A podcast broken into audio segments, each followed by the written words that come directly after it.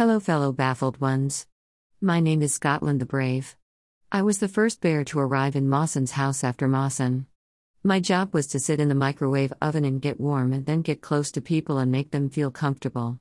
Mawson was amazed I went into the oven. You are so brave, he said. And I wear trews, I said proudly.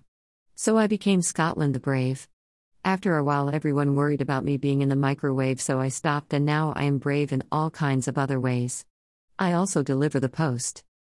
Scotland bravely gets ready to nap. Here's me with my favorite things my postie hat and post box, and my trusty truck. You can see me in all the books by my grand friend, Mawson. One is called It's a Bright World to Feel Lost in. In that one, I deliver the post, and the Mawson's next book is She Ran Away from Love. I deliver the post again. In dreamy days and random naps, you can see me imagining more ways to be brave, between naps. I'm also going to be in two more books. Mawson says we'll tell you all about those later. Mawson's guardian says, Thank you, Scotty. And now a word about where to see more of our bravest bear and occasional postie.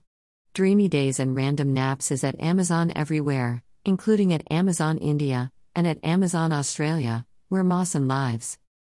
If you would like to not use Amazon, it's at Book Depository, at Barnes & Noble, at Dymocks, at Booktopia, and soon to be at more. You have wandered into Mawson Bear's web den. Mawson is a ponderer of baffling things, between naps, and the writer bear of its A Bright World to Feel Lost in, and she ran away from love.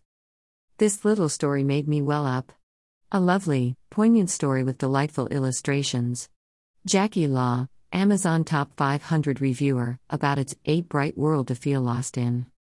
The book brings back such nostalgic memories that it made it comforting, like a old security blanket. FNM Book Reviews about Bright World.